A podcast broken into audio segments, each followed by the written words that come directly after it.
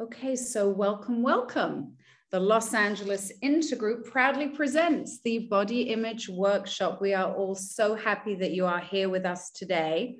Um, we are going to spend the next few hours showing one more time how we have a design for living in these 12 steps. So let's just have a little review that we all love called Zoom etiquette. I love seeing your smiling faces, and I hope today that as many people will turn on their cameras. And I am going to ask that if you do share today or ask a question, that you will turn on your camera at that time. So be sure to stay muted at all times, and we will be making sure that that happens. If you are moving around or doing something that we don't want to see, please turn off your camera. Eating, exercising, folding your underwear, whatever it might be. And I hope that you will put those things aside so that you can fully immerse into this workshop. Um, everybody knows, I believe, where the raise hand functions are. They're under reactions.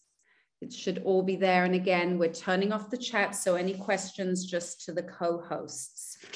Um, so here we are. We didn't have time or a, a, slot really to put this workshop at the birthday party. And so I asked Susan and Colleen if they would be our first workshop this year for the LA Intergroup. And because they're so wonderful, they graciously accepted. They have been doing this workshop now for 15 years. And I believe I may have done the first one or one of them close to it. If anybody lives in Encino, it was at the Balboa and Ventura at the Encino Community Center.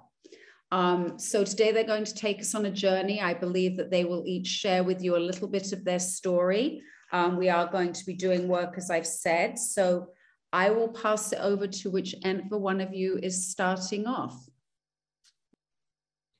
I'll go ahead and start us off. Good morning, everybody. My name is Colleen. I'm a compulsive reader. And Susan and I are both really thrilled to be here. Thank you, Susan, for asking us to be of service. It's always an honor to get to do this workshop. Um, the miracle of the program is it helps our own recovery.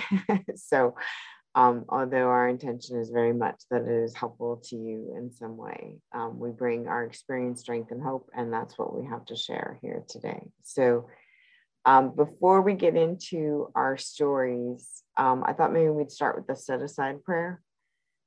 So, let me. Yeah. You have it? Screen. I do. Mm-hmm. Okay.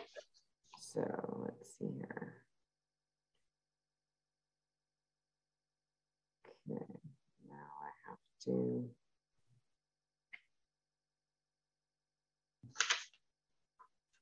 Okay, let's try this again.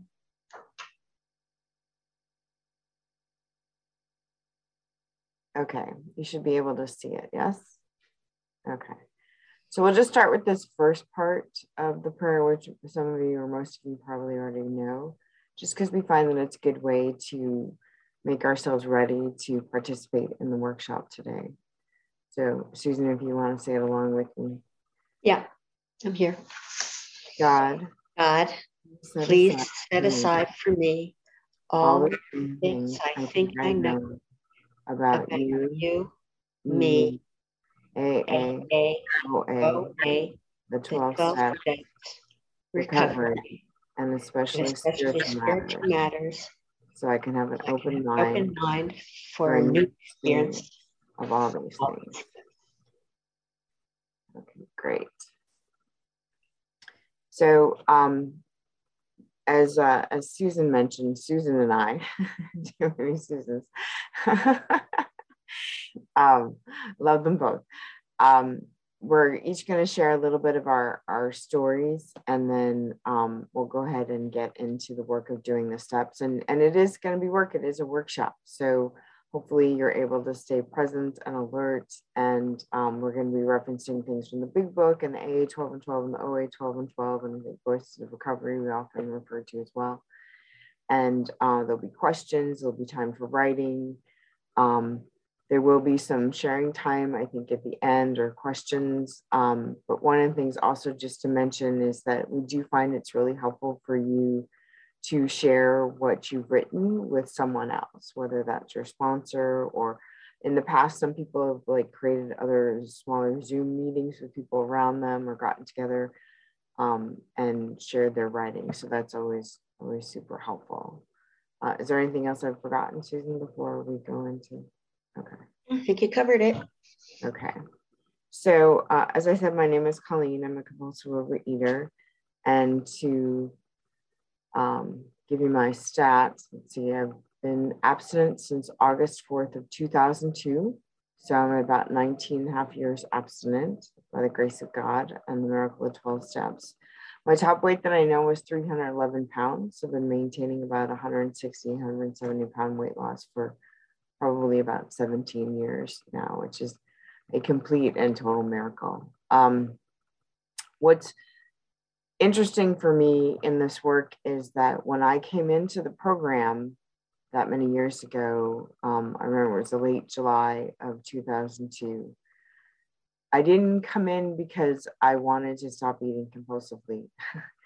I, that probably sounds strange. Why would I show up? Because I was so uncomfortable in my body. I, I literally, I couldn't stand the size that I had become. And I, I didn't, my story in my head about being the fat girl and that being fat was my problem and etc had just had reached its breaking point you know and it was a pretty steady rise for me i do have some pictures i can share with you let's bring them up Let's see here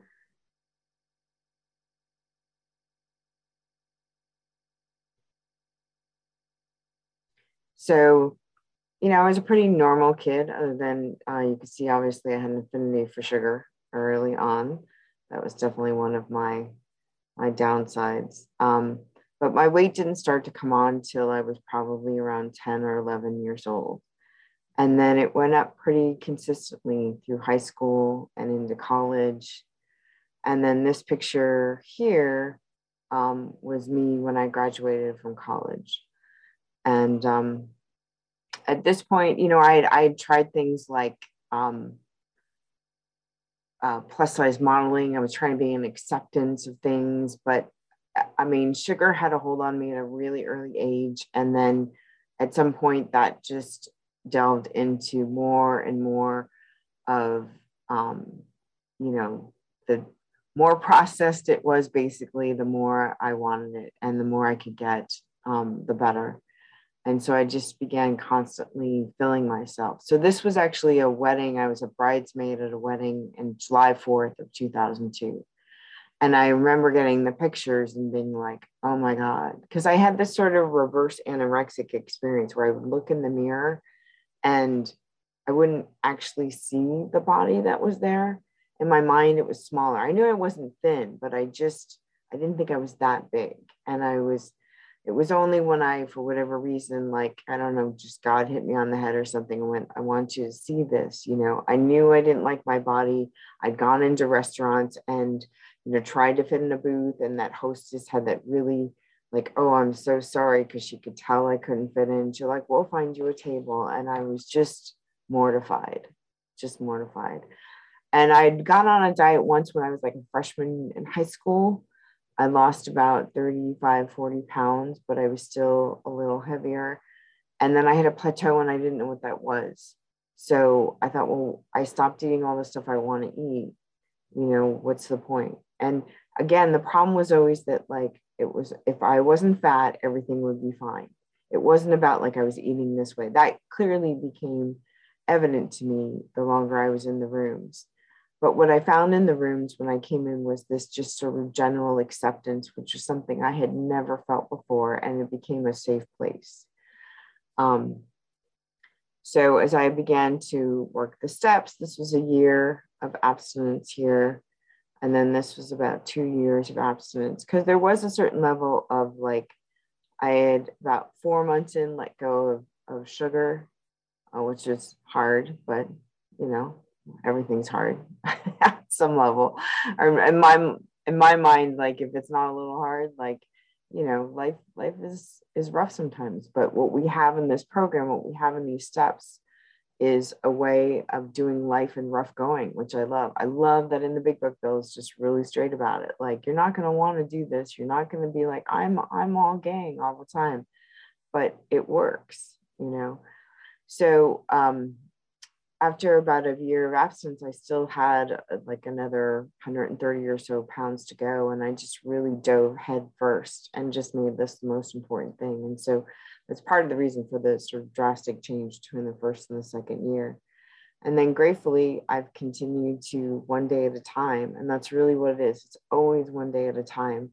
Um, live at a healthy body, which is not something I ever thought was possible. And, you know, when I I lost um, my weight, one of the things that became really clear to me was that it was no longer about getting to a particular number. It was like, oh, I'm here now. And there was this sort of like, I have a weight range. So I get on the scale once a week and I have this five pound range that I navigate through. And it was like, I had nowhere to go. And that's really where the deeper work for me. And for me, a lot of that meant my body because what I came to realize was that I I carried a lot of animosity towards my body, even though I was now at a healthy body weight. I still had all kinds of negative thoughts and negative ways that I would talk to myself, my body, the way I regarded my body. And that has been sort of the continual journey all along. And um, it continues to be that you know and i guess in some way because it's a relationship you know i have this body that i wait every time i open my eyes in the morning like i'm still in it. You know i have to take care of it. Um, i learned that i need to speak kindly to it. Like it just like any relationship does not go very well if i'm constantly writing it or giving it a hard time or demeaning it or you know that was all the things i used to do right? I was the girl in the room who would make a joke about having thunder thighs because certainly you were looking at my thighs. Little did I know you weren't thinking at all about me, but I had to make a joke about me being fat so that somehow you would be okay with the fact that I was. And really, what I was saying is, I'm not okay with it. So that's where, you know, working the steps around body image became this really crucial piece. And I have to say that I have such freedom being in this body. Doesn't mean I always like it or I don't have things wrong with it or, you know, stuff happens, right? You live, you get older. Um, I'm I need to keep moving it. I need to feed it good fuel, all those kind of things, but I don't demean it and I don't like spend a whole day obsessing and criticizing about it. And I ask God to help me see me as God sees me. And that's only because I work the steps and I continue to work them. So, again, hopefully, something in our experience will be helpful to you in these steps as we go through them. And with that, I turn it over to Susan. Thanks, Colleen. Uh, hi, I'm Susan, and I'm a compulsive overeater. And uh, first, thank you, Susan, for um, coming and asking us to do our workshop we uh, love doing it. We just think, you know, we got this gift. Don't know why we got it, but we got it. And um, it, we do this to carry the message because um, I think you got from what Colleen was talking about. We have such a deep love and gratitude for OA that um, this gives us like three hours to talk about how much we love it, you know. Um, so, a little bit about me. Um, well, I got abstinent uh, October 26, 1986. And uh, so I celebrated 35 years uh, in October. And thank you. And um, and it's it's just been an amazing journey. And I'm still here. I, I can't imagine go, going anywhere else.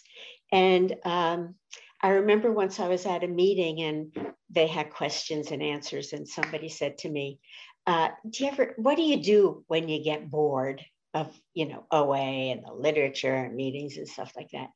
And uh, my answer was, "I don't get bored. I've never gotten bored. Uh, I always find something that I haven't read in a book that I've read a hundred times, something new, and um, OA feeds me." It feeds me nourishment and it feeds me everything I need to live a life, to live a life that I never even dreamed about, and um, to live a life basically uh, in peace about my body. Um, and I just wanted to say that everything Colleen and I talk about today and any uh, writing exercises that we do, we've done ourselves. And because we've done this so many times, I mean, we just really, I don't know, I could I couldn't complain about my body one bit. I'm so grateful for it, you know. Um, as I get older, it changes, but that's life. I kind of expected that to happen. So, um, to begin with, I started getting teased for my size when I was six and started hating my body then. I just hated it. I was ashamed. My best friend was long and lanky. Her mother baked cakes. Her house smelled like bacon in the morning, and yet they were skinny. And the cake was on the table for days. You know, everybody would have a piece for dessert at dinner, and then the rest of the cake was for the next day um, something I, I just couldn't understand. I, like Colleen, I was addicted to sugar. I didn't know it at the time, but I would steal money from uh, my mother or father, who, whoever had change hanging around, and give it to this kid who um, he went home for lunch, but he passed by a 7 Eleven. So I uh, asked him to buy me stuff. Um, anything that had Hostess in the uh, title was good for me. Um, so, uh, but I will say this about food and my childhood. I felt very alone in, in my house, my parents, my brother, my sister. I still felt very alone. Um, I feel like I was betrayed by every adult that I was close to. And so the food I think the food just kept me company. And I, I've said this, I think I might have died of loneliness if it wasn't for the food. Um, and we do say, you know, the food works until it doesn't. So uh, as I got older, I became much more aware of other people's bodies. And I would say uh, in high school, whatever I did socially depended on how I felt about my body. And most most times, all the time, I hated it, and I really um, missed out on a lot of uh, social things, fun things, going to the beach, whatever, um, because I was too ashamed of myself. I mean, that's really it. I was just ashamed of who I was, what I looked like, um, I would watch my friends eat, and they would eat foods that I never allowed myself to eat, and they were thin, and I I didn't get it. I just I just didn't get it, and I obsessed about this all the time. Uh, I was bulimic uh, for a while. I uh, uh one of my roommates. I was living in New York. One of my roommates. We always read the magazines and stuff, and she said she said, I found a way to eat whatever I want and not gain weight. So this was in the early 70s. There was no word bulimia. There was no word anorexia. There was no eating disorder. There was nothing. I thought she was brilliant. I just thought she was brilliant. Couldn't wait to try it out. So I did. And I would say in that first year, I um, I did it a couple times, probably my birthday and probably Thanksgiving, something like that. And um, what I want to say is, if it stayed that way, if I did it two or three times a year, I wouldn't be here. That was really manageable, you know. Um, over the next seven years, it progressed, and I was doing it up to 10 times a day and kind of a prisoner of where I lived. Um, my weekends revolved around food, getting it, getting rid of it, you know, the whole thing. Um, but still, I still wouldn't let myself, I was still ruled by what I thought my body looked like. And, um, you know, I was one of those people, oh, if I only lost 10 pounds, life would be perfect. But as, um, as my weight went up and up and up, and I was still saying 10 pounds. That was kind of naive of me. Um, I should say I've lost uh, about 50 pounds here. I'm very short. So that 50 pounds went a long way for me. I'm only five one, and I'm lying about that.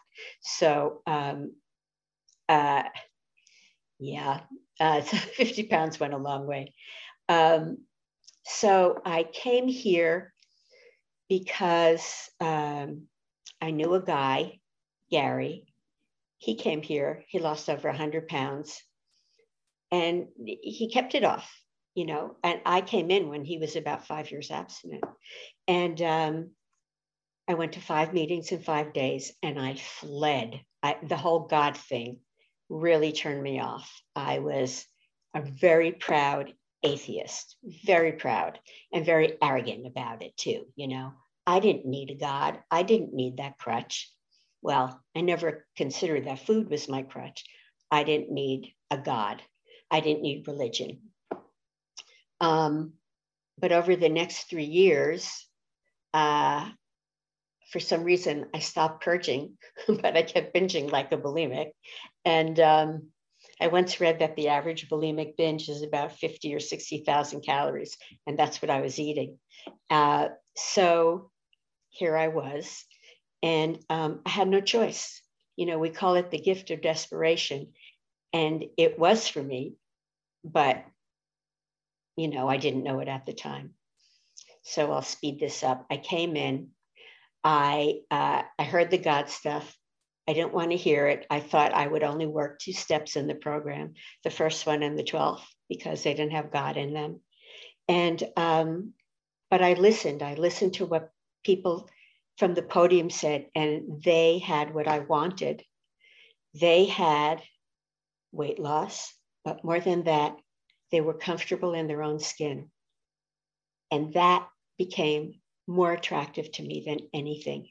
And if they believed in God, I was going to believe in God. Eh, you know, I had no choice. So um, I had a little journey of believing in God, uh, of working to believe in God. I started believing in God about four months before I got abstinent. I think I just needed to, you know, exercise my God muscle. Um, and while I was working on the third step, I had a sponsor. I wasn't really sure how, how to do it. What, what do I do? Somebody said, dig a ditch and then you'll turn your life over. That would have made sense for me, but I didn't understand the whole concept of emotionally doing that. And um, so one day I was reading the newspaper and uh, I saw Peanuts cartoon. I've never read Peanuts before, and I promise you, I never read Peanuts after. This was one day and Charlie Brown is reading a book, and Lucy's on a swing. And Charlie said, Do you know that it takes uh, about 365 days for the earth to revolve around the sun? And she's swinging. She said, Really? He says, Yep, says it right here. Are you sure about that? Absolutely. And Lucy says, Well, that's funny because I thought the world revolved around me. And my first thought was, Lucy too. And I had a globe all of a sudden on my head. You know, those, uh, I have one here, you know, those tin globes from elementary school. And I pictured it on my head and I just gave it. I gave it to my higher power. And I got abstinent. And uh, it wasn't easy in the beginning. I don't think people talk about that uh, as much as we should. Getting abstinent in the beginning wasn't easy. It was lonely. I was without my best friend.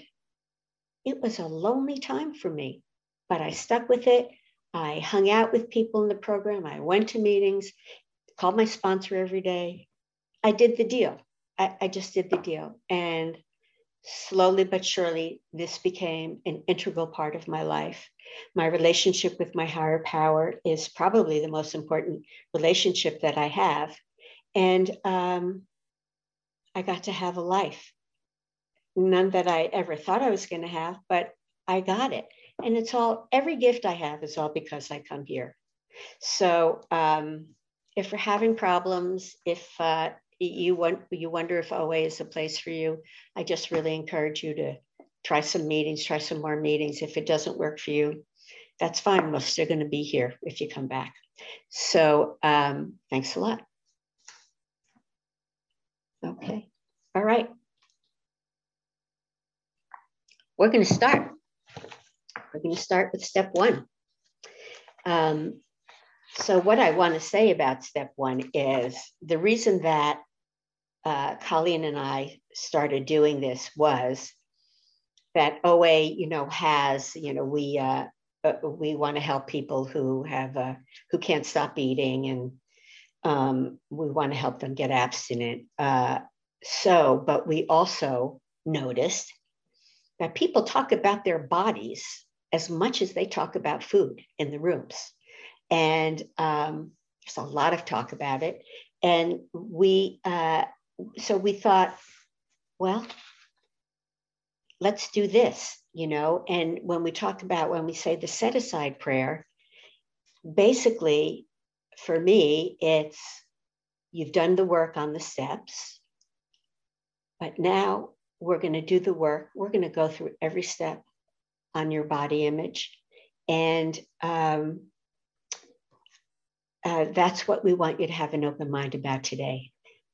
Uh, not on your compulsive overeating. Of course, that has something to do with it, but your body image. So, um, step one, we admitted we were powerless over compulsive eating and that our lives have become unmanageable. Uh, everything that we say is a, like a quote from some of the literature. We didn't we didn't make this up out of our brilliance. Um, so uh, I just want to uh, say that the OA book. So I use the OA um, second edition, um, and everything else I used uh, whatever edition they were. Um, I think that's the only one that has different editions, actually. Uh, so in the OA uh, 12 and 12, on page seven, it says, only an honest admission to ourselves of the reality of our condition can save us from our destructive eating. But there's something else on the other side of uh, step one. There's a dash, and it says, and our lives became unmanageable. Uh, and that's also from the OA 12 and 12. The same principle applies to our unmanageable lives. As long as we know what is best for us, we cling to our habitual ways of thinking and acting. Yet these ways of thinking and acting got us into the unhealthy, unhappy condition we were in when we came to OA. And in the big book on page 52, it talks uh, more about being powerless over compulsive eating. We had to ask ourselves why we shouldn't apply to human problems the same readiness to change our point of view. We were having trouble with personal relationships. We couldn't control our emotional natures. We were prey to misery and depression. We couldn't make a living. We had a feeling of uselessness. We were full of fear. We were unhappy. We couldn't seem to be of real help to other people. So the um, the first uh, writing assignment, which will be on step one, is how has the way that you've assessed about your body affected your life? Like, you know, socializing, going to the beach, intimate relationships. Uh, and there will be, what is that, five minutes to do that. And like Colleen said, please share this with somebody, your sponsor, anybody please share this writing with somebody. So uh, you're not alone with it. Okay, five minutes.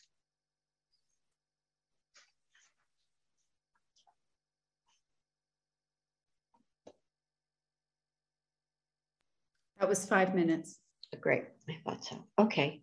Um, this is what I wanted to say about uh, being powerless. Uh, in the big book, it says we can't, what it says is we can't quit no matter uh, how much self control can cure us. In Voices of Recovery, I love this. on page 15, it said, I am powerless over fixing myself, but I'm not helpless. Like that. So, step two. Came to believe that a power greater than ourselves could restore us to sanity. So if our lives are unmanageable and we need to be restored to sanity, why not apply it to this part of my life too? So what do we need? Uh, in the big book, it says, Do I now believe or am I ever willing to believe that there is a power greater than myself? In the OA 12 and 12, on page 14, it says, We begin to do this by asking ourselves what exactly we needed and wanted God to be to us and to do for us. Then we acted as if God really uh, exactly did what we wanted and needed for a higher power to be. The willingness to act on faith was the key to step two. Coming to believe was something that happened as we began to take action, which others told us had worked for them. So, uh, for step two, the writing is what does sanity look like to you in your obsession with your body or how you think about your body? And uh, Colleen's going to put that question up. Five minutes.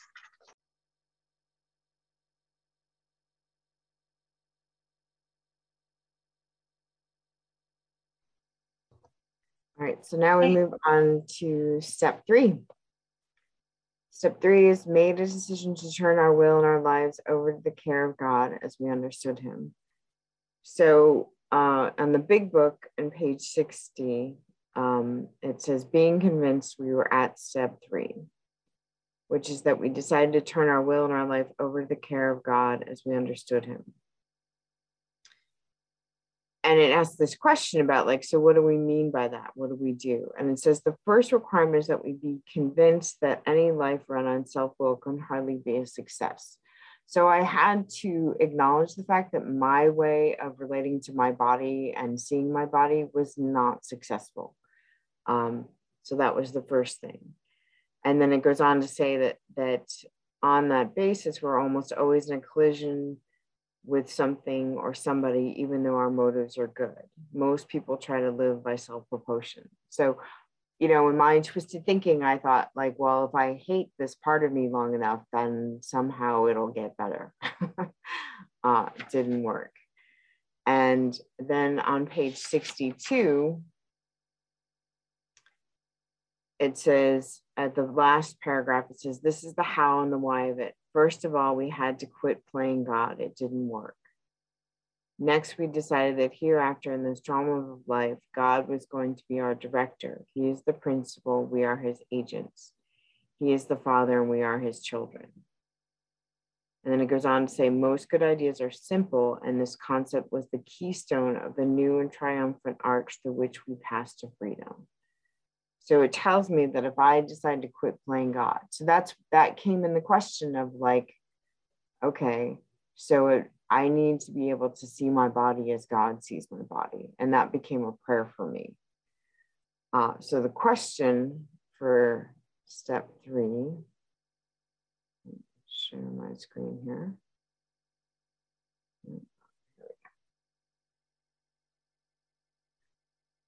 is what would you like your higher power to do for you regarding your obsession with your body? So, one thing for me was that I wanted my higher power to give me different words. And I literally, I'm not kidding you, would say, God, help me see me as you see me. So, we have five minutes for that.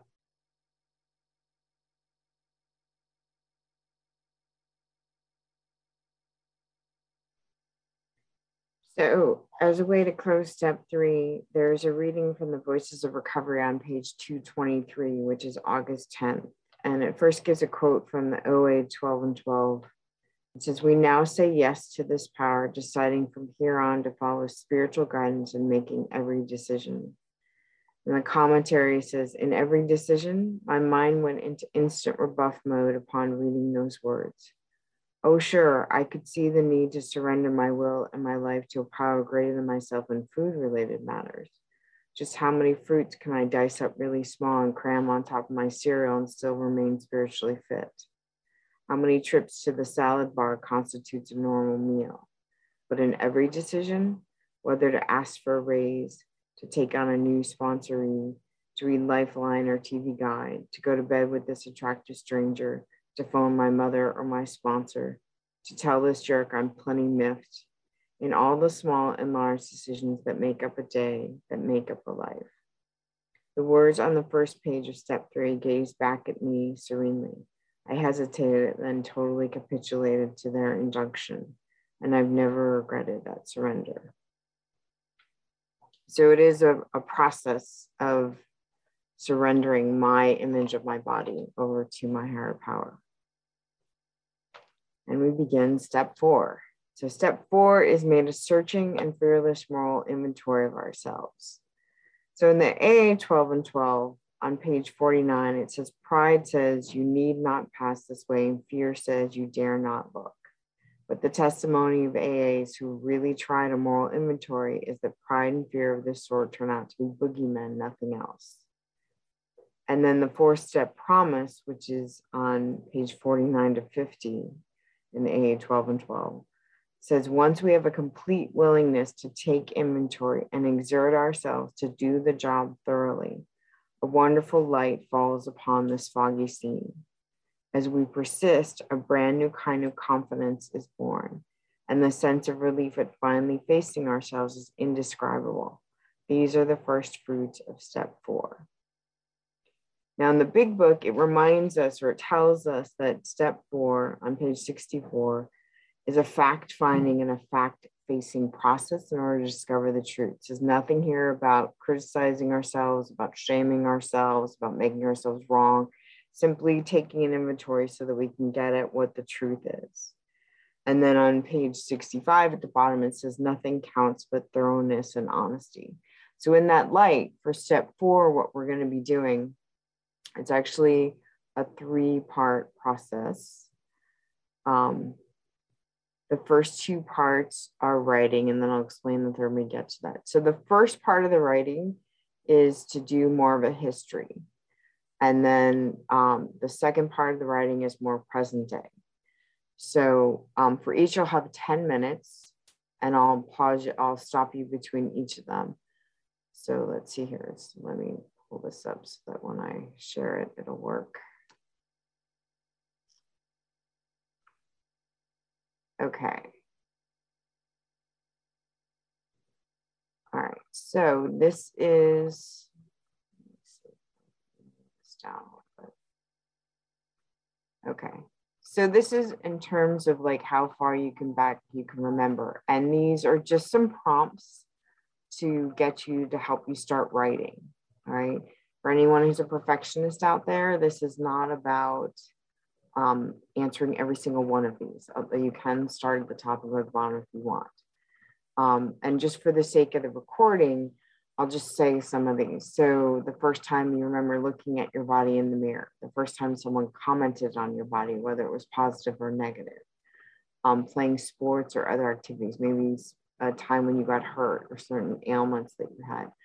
Um, I was always bumping and tripping and falling all the time. Um, I'm actually a dancer. It's strange, but that was the thing that I was always doing. When you remember developing um, or getting facial hair, first time you had to wear deodorant, or um, a guy fellow of mine said it was a big deal to like decide whether he was going to wear boxers or briefs. Um, the first time you started menstruating or your first erection, um, being the shortest or the biggest or the tallest or the widest, um, just general embarrassment about your body, not fitting into clothing, tucking in your shirt. Um, fitness class, I hated PE. I used to hold my breath at the end of PE when we were standing in line for the water fountain because I want the rest of the kids to hear me breathing heavily because I was so exhausted. Chronic pain, um, messages from family and friends about like their bodies. Um, were you ever scared or angry at your body for anything? Did you ever harm your body physically in any way? Was there anything kind or nice that you learned to do for your body? So the, again, these are just prompts to get you thinking and moving and, and you know, conjuring up some of those things just to kind of get it all out there. So you'll have 10 minutes for that. Colleen, is it possible to make the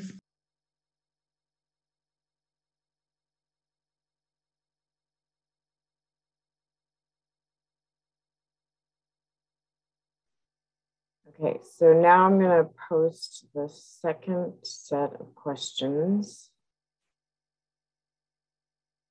Give me a second here, let me get it ready. And this is about experiences of being in your body now. And if you're still working on the other ones, you can work on that. This you'll have another 10 minutes for.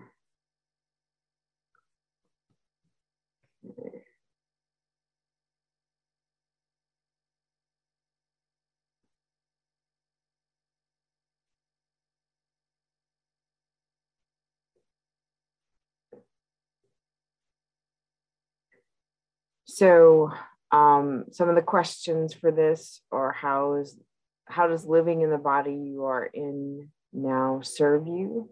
How do you see yourself? What things do you like about your body? What things do you not like about your body? Are you present in your own body?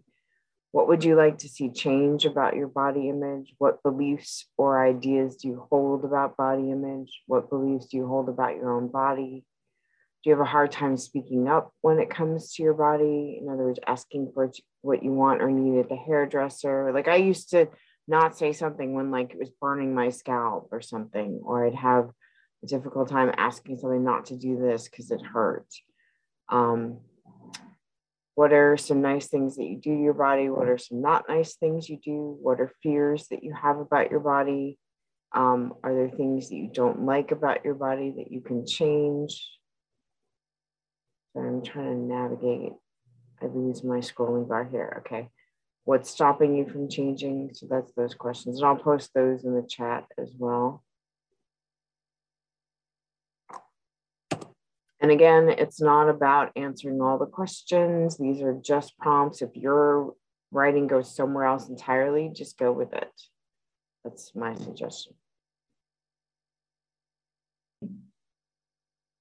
Okay, the first question, Jesse R, go ahead, please. And if it's specifically for Susan or Colleen, say so. If not, either of them will respond. Just want to thank you for having this.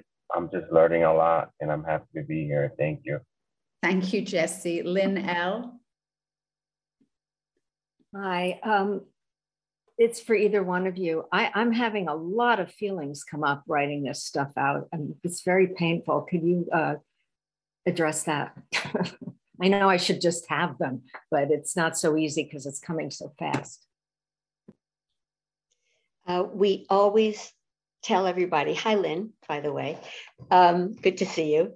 Uh, you know, to share these questions. I mean, I think if you know that you're going to be, you're going to be able to say these out loud to your sponsor, to a friend, whomever, you could call me, you know, I think that will, I think knowing that is really helpful for, for me anyway. So uh, I hope that helps. And um,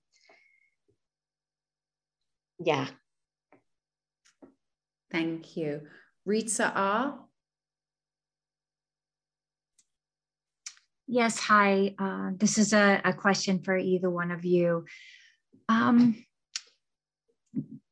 any thoughts on kind of that um, like the impact of sexism um, has kind of uh, kind of kind of driven some of this um, obsessive behavior um, kind of controlling trying to control and body image stuff? That's it not sure if that's more of an outside issue. Susan. Yeah, I'm not. I think yeah. it might be. Yeah. Yeah, I'm sorry. I think we're going to pass on that one. I'm sorry. Thank you. Nadia from Calgary. Thank you. Hi. Um, I just wanted to ask you if you could possibly reframe or just kind of reword question two. It was what does sanity look like to you with regards to your obsession with your body, or how do you think about your body? I just got really stuck on that question and I couldn't really answer it. Sure. Thank um, you. Sure. Um, what that means to me is if I wasn't obsessed with my body, got it? You got it already. There you go. okay, great. Tammy, come on in, unmute. Um, this is for either one of you. I'm like really overwhelmed and have a lot of feelings going on and not sure. I'm like overwhelmed. Um, is it normal? Very normal. Okay. Yes, very normal. This brings up a lot of stuff for people. It brought up a lot of stuff for me. It continues to be a lot of stuff. There's what is the cheesy expressions? Issues in our tissues. So you know, like it's gonna bring up stuff, and that's totally normal. And already you're the second person who said that out loud, and I can trust you that if people are answering these questions, every single person in here is having feelings. So, totally normal, totally okay. Make sure that you set up for yourself somebody that you can share it with. That's really, really important. And I, I can promise you that whoever you share it with will be doing this as you're talking. Like this is so common among us, and sometimes we don't talk about it. So that's why this is really helpful. So it won't continue to hurt always. This is part of that process of bringing it up so that you can see it, you can bring it to the light of the 12 steps, and then it can be healed. Okay, thank you. Just a reminder here that we aren't alone in this, right? Everybody's having the same emotions and feelings, which I think is very important to know. Okay, we'll go to Debbie, then Annie. Go ahead, Debbie S., that is. Hi. Um, my question is, is because I have chronic pain issues, I'm slower in writing and could not get all of the questions. And I wanted to know if there was a way I could get the a copy of the questions after the meeting or something so that I can further um, develop my answers. Does that make sense? There's going to be a recording of this, right, Susan? Yes. Yeah. So there'll be a recording. So all of the questions are on there, and then you can stay in touch with me. And if for some reason you have an issue, we will help you further. Thank you. How Deb. do you how do you get the recording? The recording will be on the Los Angeles Intergroup webpage later on okay. this. Of course, Thank you're you. welcome. Annie, go ahead and unmute.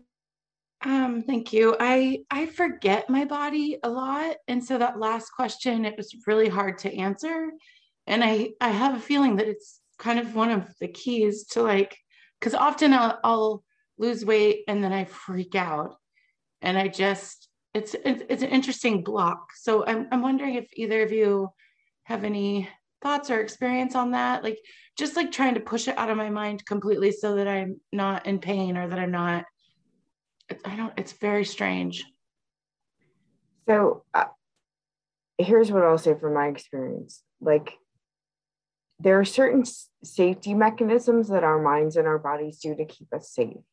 And and I have found in in my recovery that when I'm ready to deal and face with those things, those become present to me. So don't try and force anything. Like if something comes up for you, then allow it to come up and make sure again that you have someone that you can talk to so you're not trying to navigate it by yourself. But don't try and force anything. I have never found that to be helpful. Thank you. Jackie, go ahead, please. Hi, thank you. Um, I I want to accept my body the way it is even when you know i gain weight and i don't like the way i look i don't feel good um, and my clothes don't fit um, but and i know that it changes like my weight changes with my mood um, my body weight and then thus my image of my body changes um, like when i'm depressed i, I tend to gain weight um, and i what I don't like about this is that it shows how I'm thinking and feeling about myself. And I don't want people to know that. Like, I don't want people to judge me. I just don't understand like how I can get from the reality is is that I don't like the way my body looks and it's not as attractive as it was, you know, 2 months ago, say. Um, but how can I be happy with it if you know it's there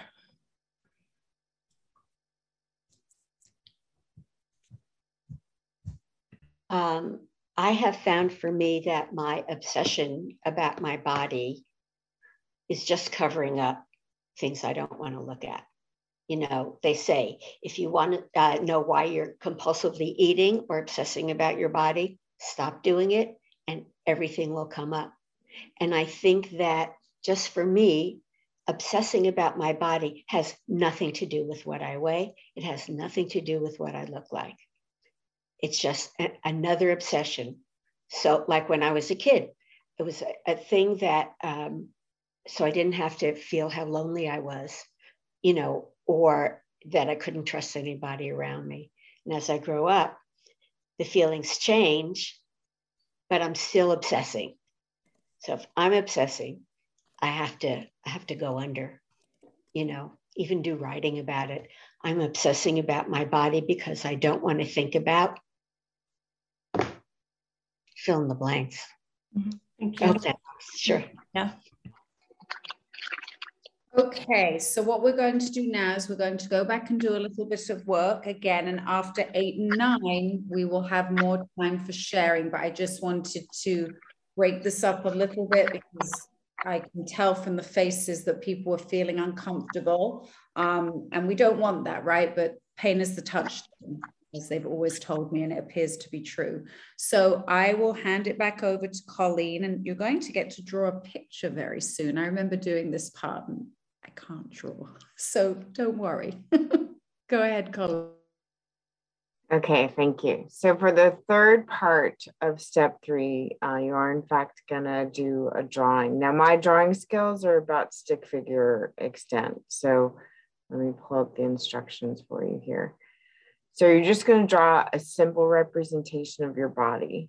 Um, and sorry, I, didn't, I don't think I'm sharing my screen. Hold on. Here we go.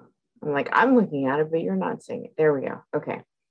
So just draw a simple representation of your body, like a stick figure, and then place a positive symbol like a heart or a star or something like that on the parts of your body that you do like, and then an X on the parts of your body that you don't like, but you don't get to put an X over the whole body. Like, so for example, for me, I always liked my collarbones, like I liked this. Um, even when I was really heavy. I don't know why or whatever. So that was the one area where I could be like, that's a part of my, like, it's about starting somewhere. You know, it could be you like your fingernails, it could be like your hair, it could be like your eye, whatever. Just one, at least one part of your body that you like. And if there's more, that's great. Um, but just, it's just that general inventory because I have a tendency when I've, and when I've been in body obsession, it's like the whole thing is like, forget it, can't stand this, you know, or all I can do is zero in on the one part that I absolutely cannot stand. And then that clouds out everything else. So uh, you'll have five minutes for that.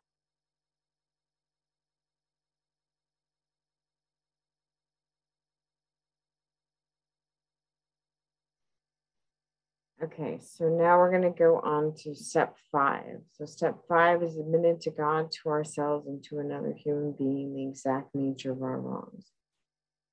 In the AA 12 and 12 on page 55, it says that all of AA's 12 steps ask us to go contrary to our natural desires. They all deflate our egos.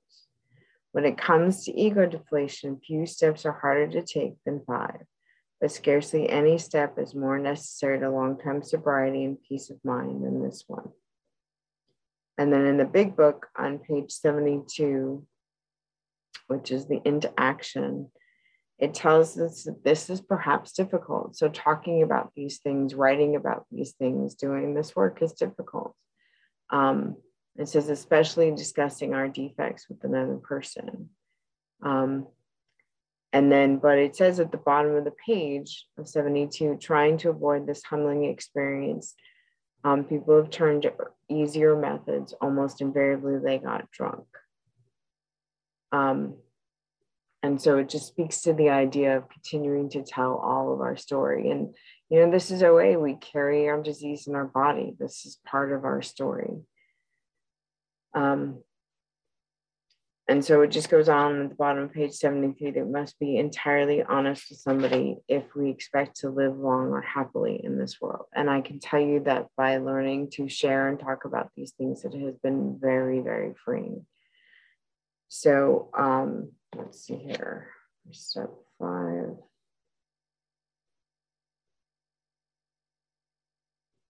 That's right, there's no specific um, there's no specific question or anything like that. That's just, again, where we encourage you to make sure that you have somebody that you share this with one on one or a small group, preferably in person if possible. If not, um, then definitely just make sure that you share it so you don't keep it all to yourself.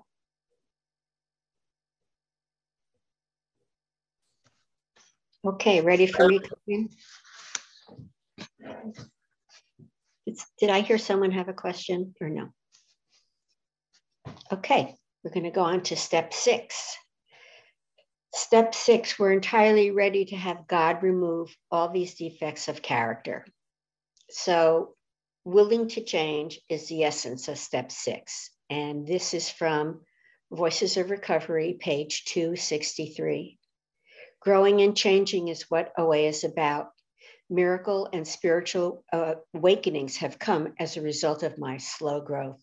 I wanted to live in the insanity of doing the same things over and over, expecting different results. It was too scary to change. Thank God I stayed around until the miracle happened. Step six was my guide to a willingness to change.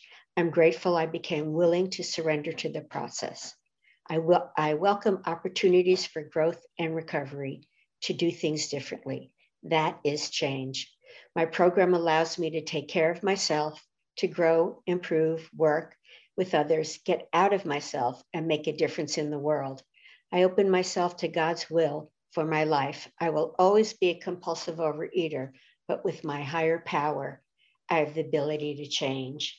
Um, you know, in the very first line in uh, step six in the AA 12 and 12, it says, This is the step that separates the men from the boys. And I was so befuddled when I first read it. I was like, why? Why would why would this be different? Why isn't it the fourth step, you know, which is for me pretty dramatic? Um, why is it this? And um, but he answers it. He says on page 68 of the OA 12, uh, AA 12 and 12, sorry. So the difference between the boys and the men is the difference between striving for a self determined objective and for the perfect objective, which is God. So, you know, we're just always looking to see what our higher power wants from us. And um, I know for me, when I, I have two voices in my head, and one, if one is, you know, calling me names, you know, or telling me that I'm no good or not good enough or whatever, and not perfect. I know that's my disease talking to me. But when I have a kind, loving, but firm voice, I know that's my higher power. So then, you know, really it's up to me who am I going to listen to? Which voice am I going to listen to? You know, hopefully I uh, I more and more listen to my higher power. I know there have been times that I just go to the other voice just because I, it's, it's habit.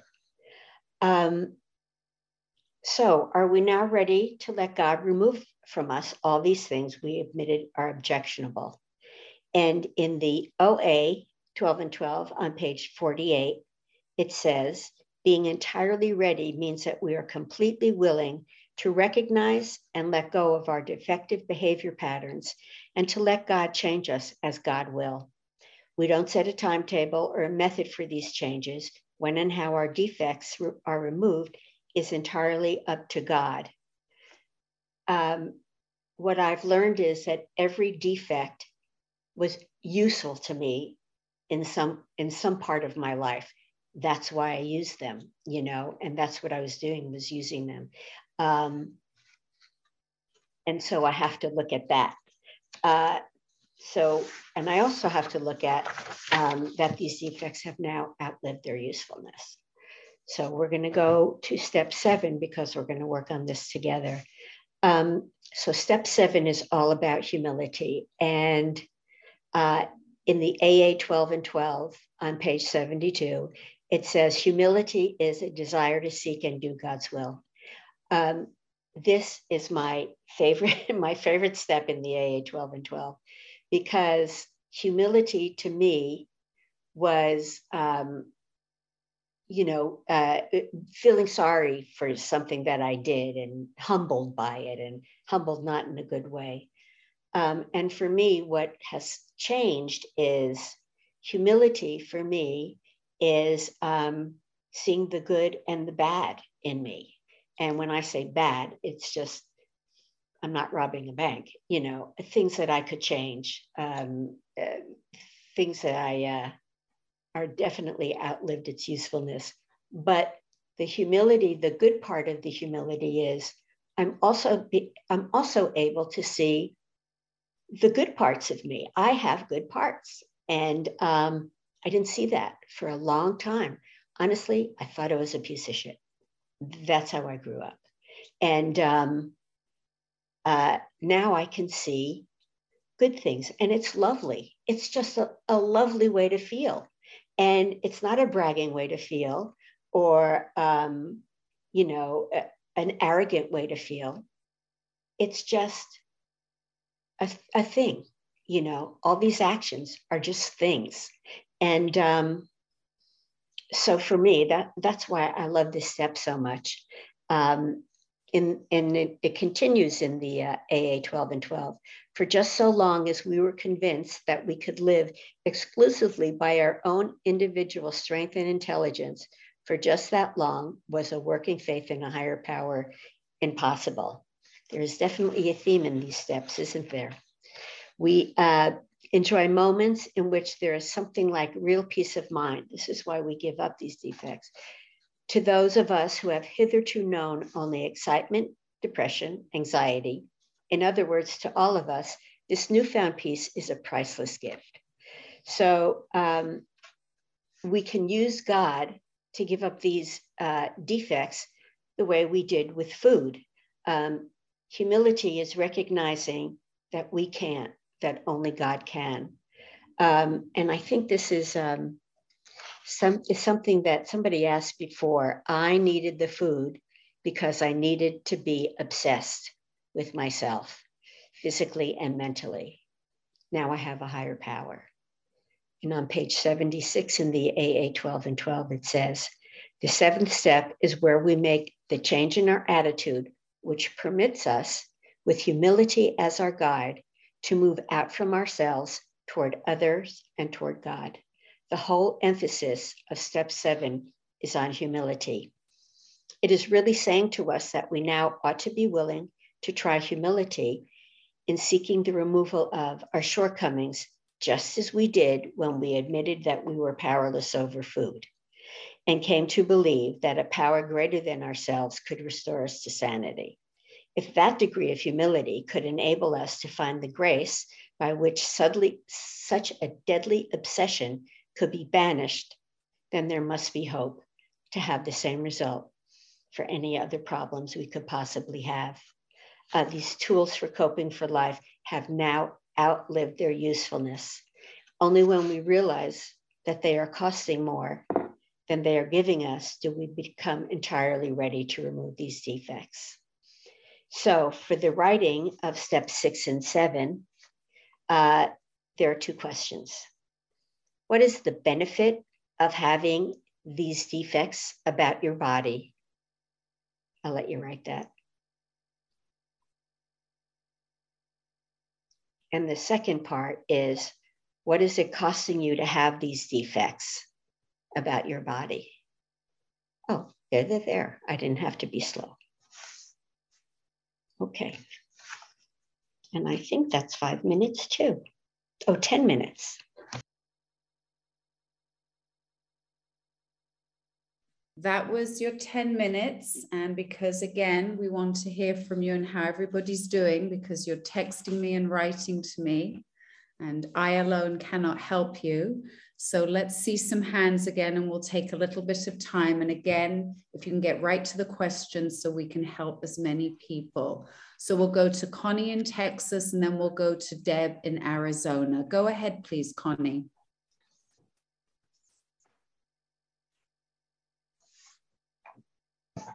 Connie, can you unmute?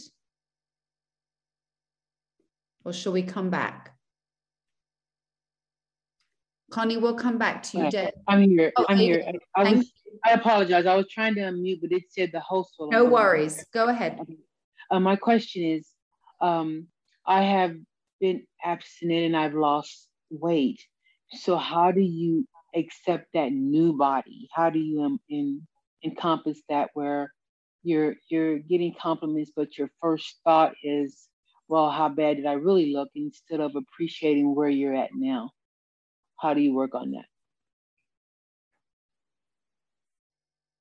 Well, for me, I learned that other people's opinions of my body are none of my business, first of all. Second of all, um, I my experience of that prayer came up with like God help me see me as you see me was because I was walking with a couple of girlfriends of mine and I saw three sets of legs in this mirror reflection. I didn't know which ones were mine. And so I realized that like I had just as I had no sense of what my body was like before I lost weight, I continued to not have a sense. And so I would look in the mirror and just the medicine cabinet mirror, you know, and just say, God, help me see me as you see me and I meant physically, but then it, it became much more than that. But that was my biggest start because that's really what I was concerned about. Thank you. Okay, Deb from Arizona, come on in.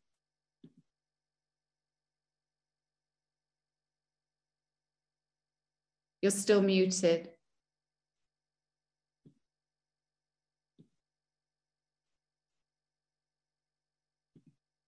Go ahead. Okay, hello. Thank you, Deb, food addict, body obsessor. So um, one of the things that's changed for me is now aging. So, um, you know, I'm thinking, sorry, the dog thinks I'm talking to her. Um, do you, I mean, I guess I'm really answering my own question, but can you just talk a little bit about how you would use this, the steps around aging and seeing my body different as I age? Well, that's probably a good question for me as I'm aging. Um, you know, I I guess I I've made peace with it, um, just like I made peace with my body kind of before I was aging. Uh, it changes, and I have to accept that. It's not just my body that changes; it's everybody's body that changes. Um, and as long as I stay abstinent, uh, I accept those changes. Um, they are, yeah, they happen. they really happen.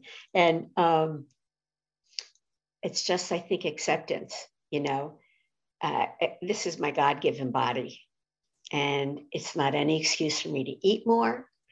Um, you know, I think they say you have to eat less as you get older. I don't do that either. I just eat what I eat.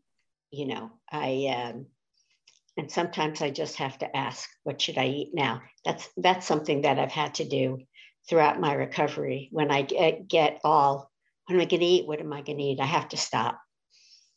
Just say, what am I going to eat now? And then I just ask God to let me know when I've had enough because that thing sometimes still gets broken. So I hope that helps. Thank you. Okay, now we're going to go to Canada. Joanna. Joanne. Yes, Joanne. It's a muted H, Susan. Um, hi, everyone. Thank you for being here this afternoon. Um, I'll tell you, my disease didn't give me a chance to really connect with my body. Um, I was, you know, too busy stuffing my face and, you know, clouding my mind. How do you? I'm on step six and been, by the grace of God, abstinent for almost past 40 days. And uh, how do you start connecting? Because, you know, I'm, I'm, I'm doing the spiritual and the emotional sobriety and the physical, but there's no connection with my body right now. I know I have all this weight to lose and and I don't know how to address that relationship because over the period of my life I was in life when I lost weight and I was back in the hole when I gained the weight uh, and you know I'm I'm sort of don't know how to go about the physical part of this recovery still. Thank you. Let's have one of them respond. Thank you so much for the question. Yes, thank you. So, um, for me, I guess on some, I just couldn't ignore it. Like I'd hurt myself, or I would, you know, I would you know, maybe it's living in LA, but like there's all these images about how you're supposed to look and what this is supposed to be and, and stuff like that. And so um, I just started to notice that the way that I spoke to myself, spoke to my body, was probably not helpful. So, um, I mean, my take is just from my own experience is not to try and force anything. You know, it's like, God, if there's something you want me to be aware of about my body that I need to be connected to, then help me grow that awareness. Like if, if you don't want me to, then don't let me. And just turn that over as well. Cause like I think there's a lot of languaging around how like we're supposed to be focused on this or not focused on this. And who's to say? So I just again just use that as another thing to turn over to my higher power. Thank you, Colleen. Carla in San Miguel, would you like to unmute? Thank you. Thank you for this whole experience. It's wonderful. So uh, I was wondering if there was uh, someone who wrote, or I mean, you each could talk about the question, but some programs have signs of recovery. For example, I'm not obsessing as much and I'm doing more physical exercise. Or uh, I made a new friend who is non judgment, you know, signs of, of recovery and body image. Progress, not perfection, kind of question. I'm not sure what the question is. The question is in your experience, along the way. It's a process. It's not either I'm obsessing or I'm not. It's how much, what am I catching the thoughts, step one, two, and three, you know, but, uh, you know, because in the food, I can tell progress. I don't eat sugar, I eat three meals, I eat to hunger. But with body image, I exercise more, for example, instead of thinking about exercising. Mm-hmm. So, what's the question? Oh, we're not hearing the question. Yeah. I think yeah. what she's asking is she wants to know, like, what would, how, how do we know that we have uh, a sense of recovery in the area of body image? Is that just like, do you want, like, how do I know that today I'm in a better place than I was 18 years ago or 20 years ago when I first started to connect that I had stuff around my That's body? very good reframe. Uh, Okay. reframing. So for me, I would say that I definitely catch the thoughts much quicker and I don't let them just ruminate. I do not give them permission. And I also don't believe them. Like in the same way that like in the beginning when I stopped eating sugar, I'd walk into a 7-Eleven to get some coffee and like the Hostess things or whatever were like doing jumping jacks and singing songs. And I didn't think, oh, I need to eat that because all of a sudden I'm thinking about that. In the same way that like Susan referenced before, that for me, if I'm obsessing heavily about like my thighs or with this or whatever, like I go, okay, it's not about that. There's something else going on. And maybe in some way this is saving me from feeling something deeper right now. But I again I turn it over to God. Like if this is what you want me focused on, then this is what you want me focused on. And I often just sort of stop and ask God the question, like, how do you see my body right now? Thank you, Colleen. And last question, Jesse, and then we have to get back to work and we will come back to this. Go ahead, Jesse, with your question, please. Thank you. What else? Um, thank you again for having this. I'm happy to be here. Um, I'm learning a lot, uh, Jesse. Um, I'm kind of new to this, so I just wanted to say, how do you get used to your new body, like adjust to all these new uh, changes? How does it feel? Thank you. Uh, I can take that. Uh, thanks, Jesse. Um, you know, in the beginning, when I lost my weight, I just had to kind of get practical about it. I knew what size I was wearing. Uh, I know what people look like at that size. You know, I knew that um, I was uh, feeling close to God, working a pretty good program, because somebody asked me to sponsor them. Oh, well, that's a good thing too. You know what I mean? I just I just had to take the emotion out of it and just look at the facts. So that that's really what I did in the beginning until I just got used to what size I am, which is the same size. And um, yeah, living with that. Just the facts, ma'am. That's what that's what I did. Thank you. Okay, so we will come back to some more Q and A because you have more work to do. Never ends, right? Go ahead.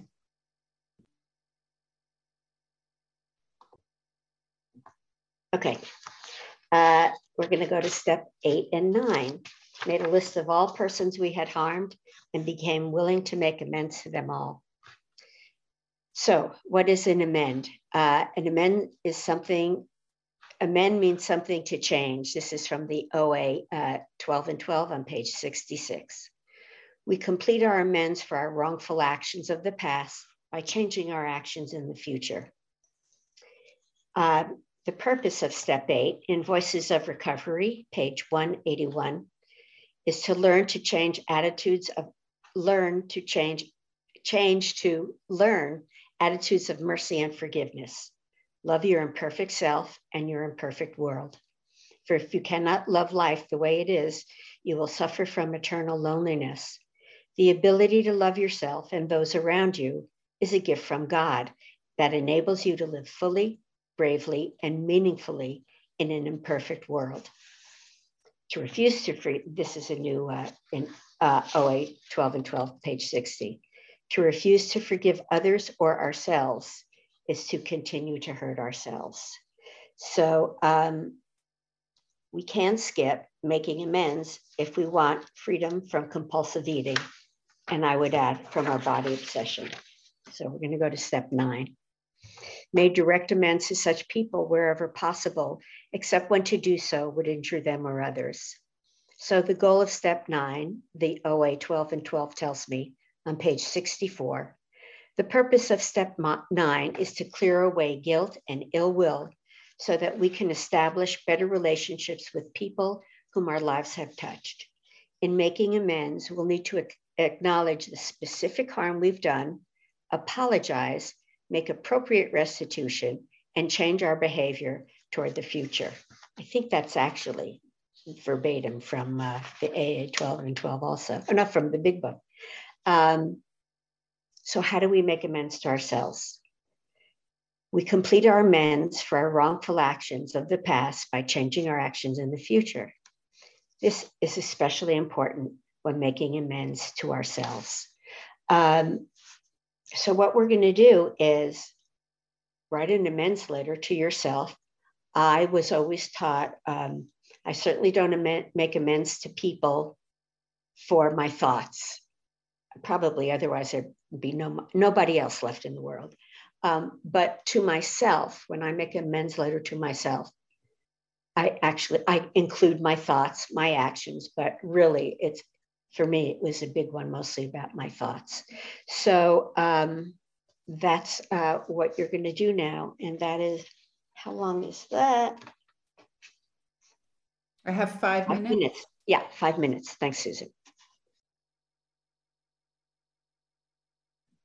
I'm just going to step in for one second. Sorry, because a lot of people have been asking me what an amends letter looks like to yourself.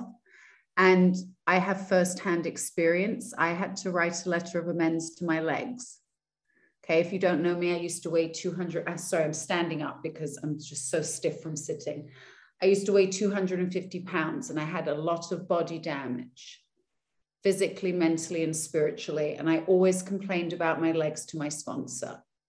And so I had to write a letter of amends to them and also remember where I would be without my legs from the simplest things of when my nephew was little, saying that I wouldn't be able to run around the park with him, pick him up, all of these kinds of things. And from friends along the way, even Susan and I are very good friends, of being told that I was self deprecating when we were in Croatia once for two weeks. and again, I had to amend those behaviors. And those behaviors were very, very broken and ingrained in me. And from doing this work continually, day in and day out, and as Harlan always says, who is here, it works, it really does, is the most important line in the book. So sometimes the work is very painful, and I commend all of you for being here and sticking through these three hours.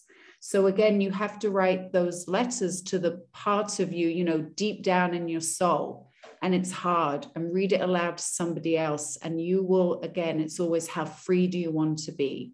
So I think we're going to keep moving along now because we don't have much longer to go and we will have plenty of time for Q&A at the end. So I see your hands, Vicky and Amaris, and if you have actual questions, I will remember that you're first to share. You can type to me in the chat and I will try and help you. Thank you so much.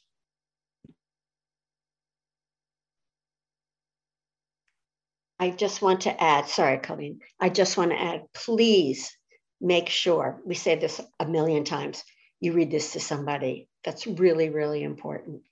Okay, go ahead. So step 10, continue to take personal inventory when we were wrong, promptly admit it. So on page 84 in the big book, um, we get to step 10 and it's one of my favorites. I mean, I love them all but I love it because it's this theme of continuing. This work isn't just done. We don't get to the 12 step and then we graduate. So it says it suggests we continue to take personal inventory and continue to set right any new mistakes as we go along. So it tells me I'm not going to just get this done. I'm never going to have a bad thought about my body. I'm never going to like say something crude to myself. That's not going to happen. Um, it says, We vigorously commenced this way of living as we cleaned up the past. We have entered into the world of spirit. Our next function is to grow in understanding and effectiveness. This is not an overnight matter. It should continue for our lifetime. Continue to watch for selfishness, dishonesty, resentment, and fear. When these crop up, we ask God at once to remove them. We discuss them with someone immediately and make amends quickly if we've harmed anyone. Then we resolutely turn our thoughts to someone we can help. Love and tolerance of others is our code. So as I catch those thoughts that come up and I catch um, me have this disdained attitude when I look in the mirror or whatever, like I remind myself, like love and tolerance is my code towards my body, right? Um, that I need God's help. Like, God, how do you see this? And I'll just give a brief example I was leaving the gym one morning and I, I used to go to the gym before all this pandemic stuff and, and work on the elliptical for like 45 minutes. So I'd kick ass on the elliptical. Sorry, I'm probably not supposed to cuss. Um, feel really good. And then I'd get on my clothes to go for work and felt like the skirt was too tight and like maybe I've gained weight. And I could hear the language in my head as I was heading to the parking lot to put my stuff in my car. And I just, I literally like stopped and I said, you know what? All right, God, how do you see my body? Like, because clearly where my head's going is not well. And I paused for a minute, and the first word that popped in my mind was functional. And I was like, functional? Like, I'm thinking, like, fabulous, great looking, super strong, like, functional. But then I, I just sort of let it sit with me for a minute. And I was just like, right, yeah, like I'm able to work out at the gym. Like I'm walking to my car. Like my legs get me from one place to another. And you know, it was so interesting. Yesterday in the grocery store, I was walking around the grocery store and there was a woman who came through who was on this wheelchair who had one arm and no legs. And I thought to myself, of all the times I've ever complained about my legs, like she'd probably give anything to have legs to complain about or whatever. And it just, you know, it's moments like that when I go, right, okay, this is where I get to continue to do this work. Um, so that's just something, you know, for me where I catch myself say, God, how do you see this? And and you know, all of a sudden, like the whole day looked really different, really didn't care what I thought was happening with my skirt or whatever. Um, and another reference is from the A 12 and 12 on page 88. It says, For the wise have always known that no one can make much of his life until self searching becomes a regular habit, until he's able to admit and accept what he finds, until he patiently and persistently tries to correct what is wrong. And so, what that means is that if like a disparaging thought about my body or someone else's or something comes to my mind, I don't um, add to it by like making myself bad and wrong. What's my problem? Why am I doing that? I just go, all right, stinking thinking. Oh, yes. Okay. What do we do now? You know, And then the last thing I'll read is from the Voices of Recovery for December 10th, which is page 345. Um, and it's in reference to step 10. And the comment is Our disease is a disease of the attitudes. However, the years I've spent in OA have shown me that although my disease is progressive, so is my recovery. When I was active in my eating disorder, I hated everything about my life. My world consisted of binges, blame, fear, shame, jealousy, and rage. I was imprisoned by unrealistic expectations of people, I would say of my body, bitterly resenting their imperfections. I also hated myself because I couldn't stop eating. Negativity breeds hopelessness, and I was trapped. Recovery teaches me that my gratitude and my serenity snowball, just like my negative attitudes did. As I work the 12 steps of this program, it becomes fulfilling to focus on the good in my life. It doesn't always come easily. Sometimes I struggle to think positively, but when my attitudes slip, I know there's hope. Now my world consists of daily miracles, both large and small, that keep the light in my eyes and the lightness in my heart. Positive thinking breeds acceptance, and today I am free. So for step 10, what you're going to do is based on the um, amends letter, you're going to write an affirmation. Let's see. Here. Share this. So the idea is uh, to write an affirmation, just a couple of thoughts about shape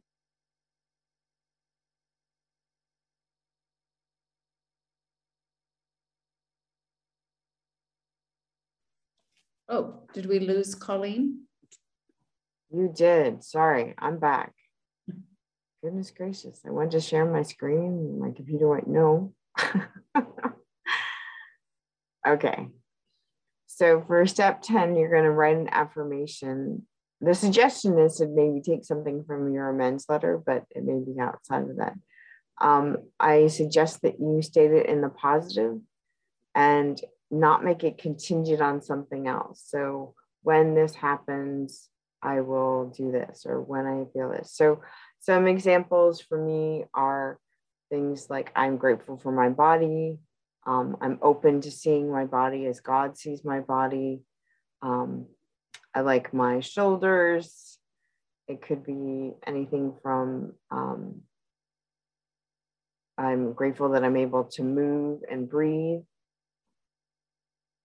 Um, I'm open to seeing what's good about my body. Those are just some different examples. And have five minutes for this.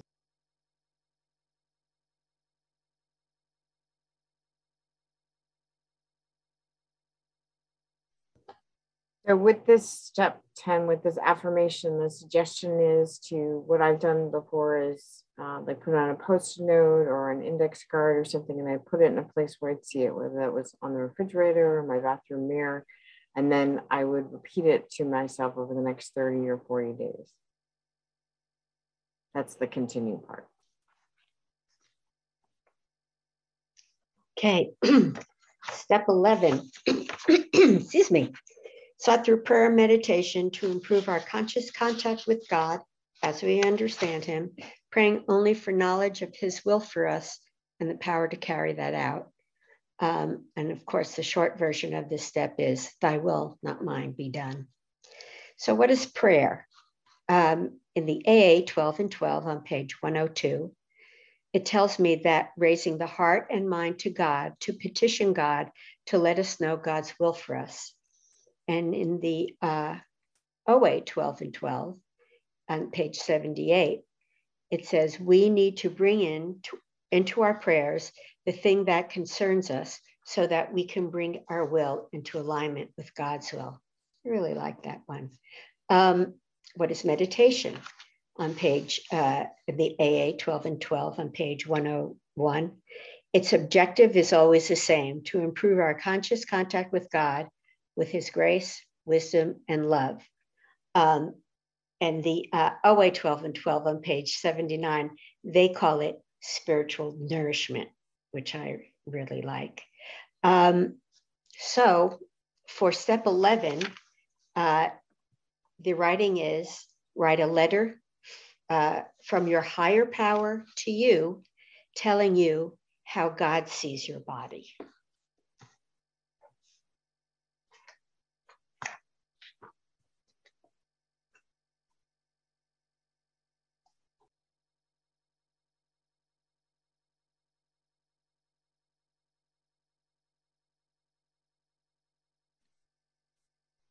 Congratulations, everybody. We made it to step 12. Woohoo! Having had a spiritual awakening as the result of these steps, we tried to carry this message to compulsive overeaters and to practice these principles in all our affairs. So, in the big book on page 89, which is chapter 7, Working with Others, it says practical experience shows that nothing will so much, so much will ensure immunity from drinking as intensive work with other alcoholics. It works when other activities fail. And then it goes on to say at the bottom of the page that to be helpful is our only aim. And, you know, in Bill's story on page 16, he tells us we have to perfect and enlarge our spiritual life um, if we want to try to survive the trouble spots ahead. In the A 12 and 12, page 125, it says, For only for it is only by accepting and solving our problems that we can begin to get right with ourselves and with the world about us and with him who presides over us all. And then the last reading that I'll leave you with is um, from the Voices of Recovery for January 16th. So it's on page 16. And the quote from the OA 12 and 12 says, Those of us who live this program don't simply carry the message, we are the message. Each day that we live well, we are well, and we embody the joy of recovery. And the commentary says, When I first walked into the rooms of Overeaters Anonymous, I was like the candle whose light is flickering and close to going out. I was sick in mind, body, and spirit. I was hopeless. Many OA members describe OA as the last house on the block. I do not know if that is true since I do not know where the block begins or ends. I do know that what I found in OA can be found only in the heart and mind of another recovering compulsive overeater. The flickering light that I came in with became stronger, and the hopelessness turned into hopefulness. I can be a living example or a dying example of how the program works. My courage to recover and my experiences in a way serve as an example to those who know me. I represent and carry the message of hope. So there's no a slide to display for step 12. Um, the 12th suggestion in this case is that after you have worked with the affirmation that you created for the next 30 or 40 days is to share that affirmation with somebody else maybe you hear them say something in a meeting and you think that it might be helpful to them or they might connect or relate or share your experience of doing the affirmation. Um, so there, that's your 12th suggestion.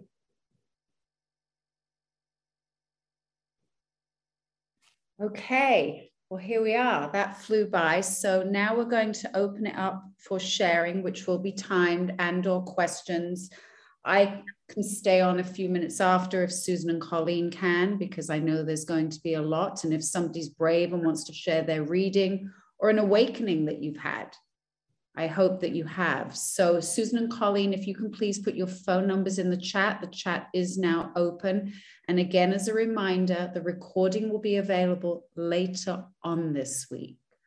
So, later on this week is not today, it means in a few days past Monday. Okay, that being said, Eva, would you like to unmute and do you have a question or a share?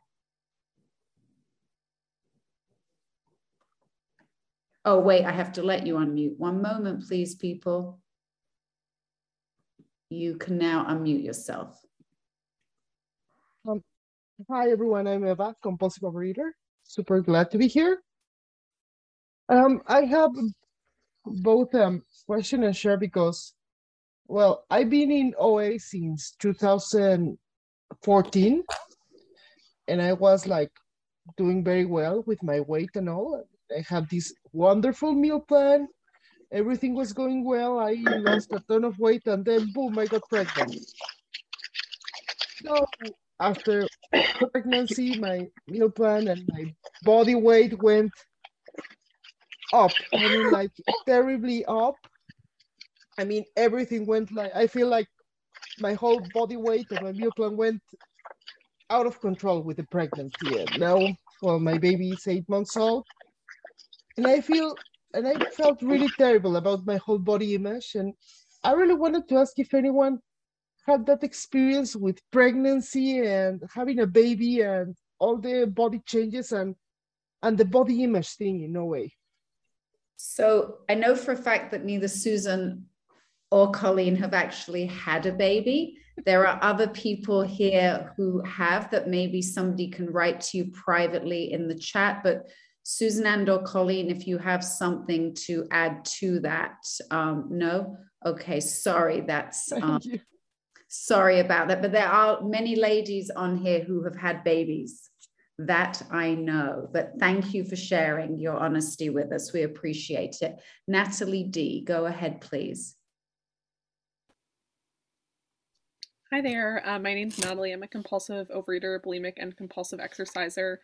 Um, this has been insane. This is a roller coaster. I didn't expect uh, for this to be so uh, unreal. So I'm so grateful to be here. Um, I'd like to share. Um, I'd like to share uh, a, a, a, breakthrough thought and then my affirmations, if that's okay. Um, when we were discussing the um, the benefits of having our defects around body image, I I thought for I was thinking for a long couple minutes about what were like what was the benefit of any of that. And then it came to me that being so obsessed with my body and keeping the focus on my body kept the focus off of the real problem, which was how my brain is as a compulsive over- overeater and not being able to cope with life um, or trying to cope. And and that was the real problem was that i didn't have a design for living. And so i just it my body image obsession clouded what was really going on which was me being a compulsive overeater.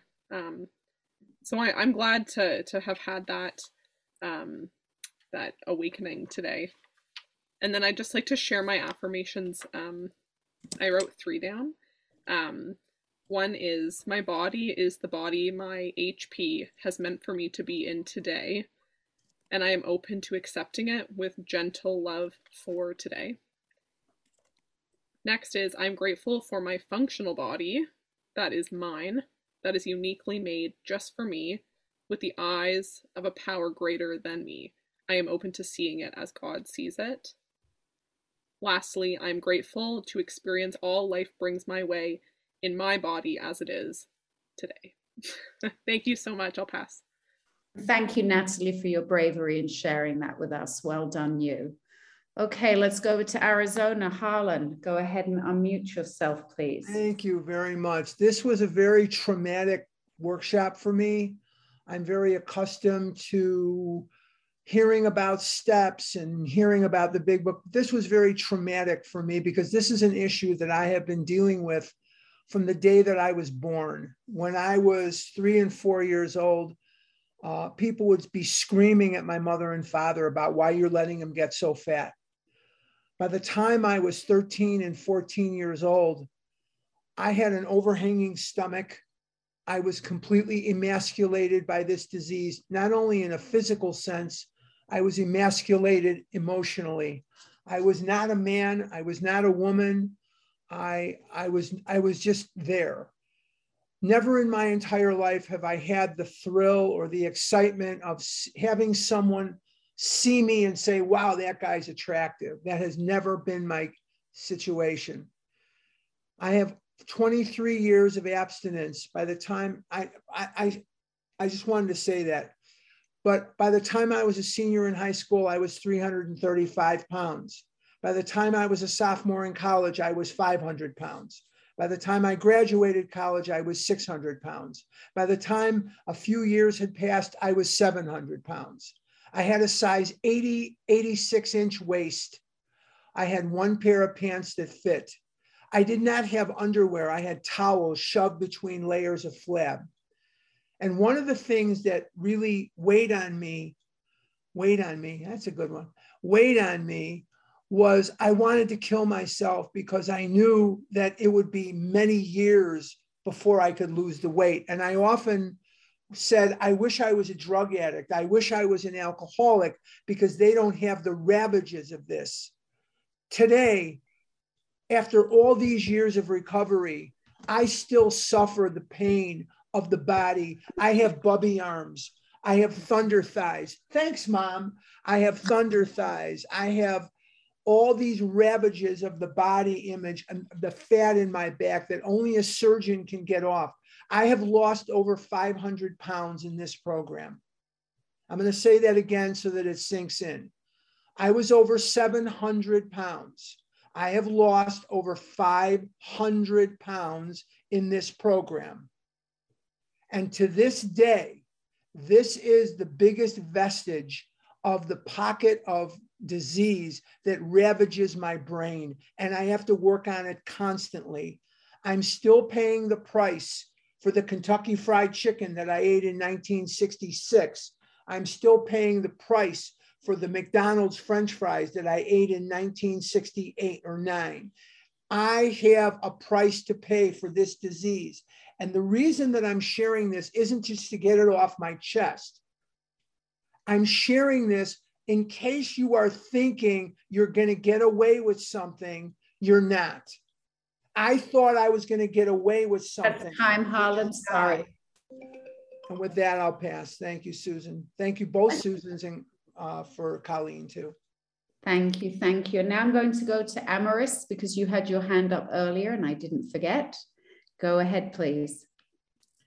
Hello. Um, I'm really glad to be here. This has been a wonderful workshop.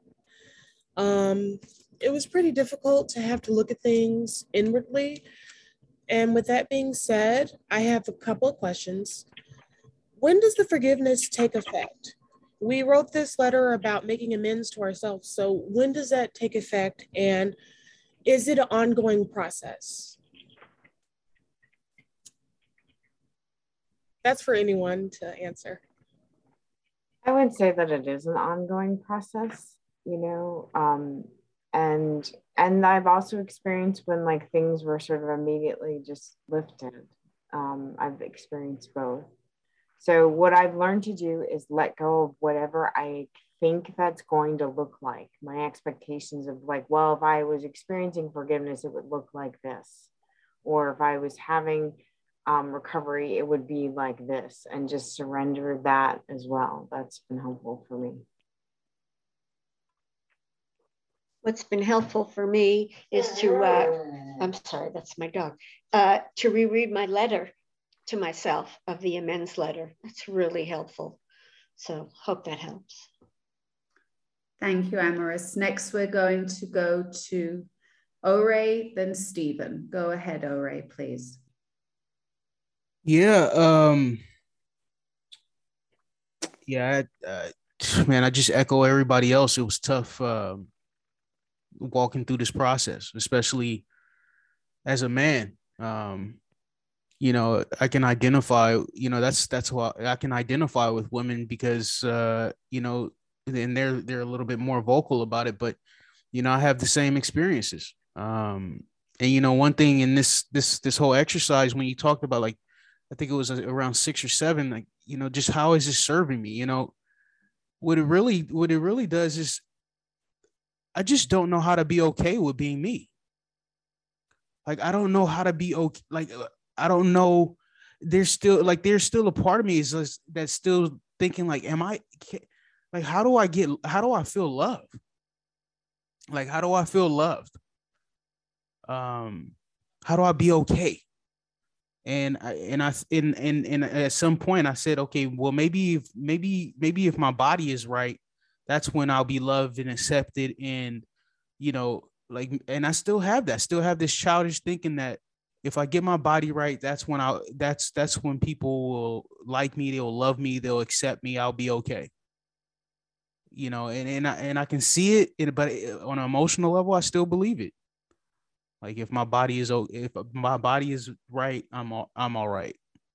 Um, so that's one thing that came out for me in this process, and also, you know, I just realized like just how critical I am of other people's bodies.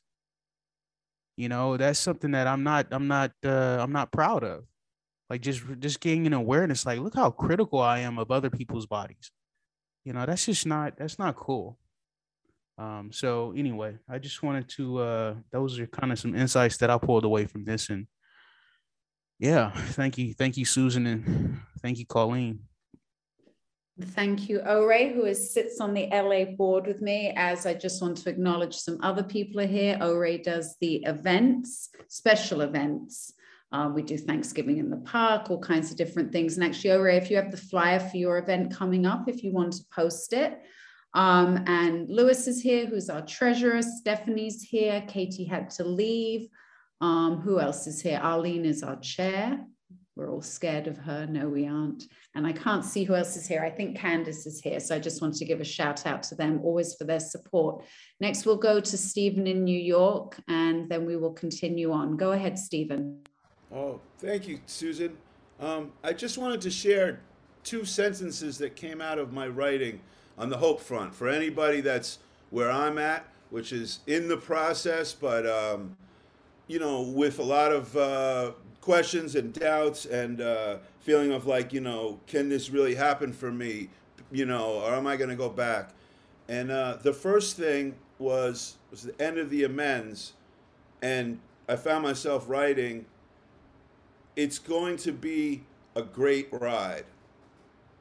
Um, meaning this process, and then, and then just before, where where God was writing to us, which is, um, at the end, he wrote a lot of things really quick. But at the end, he he wrote, "I intend for your journey to be a long one, and beyond your wildest dreams." Um, I'm not one of those pie in the sky people.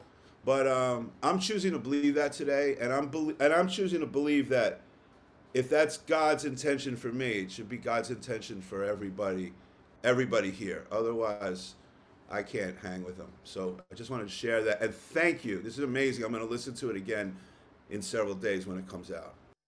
Thank you, Stephen, so much. Ruth H., would you like to go ahead and unmute and share, please? Thank you.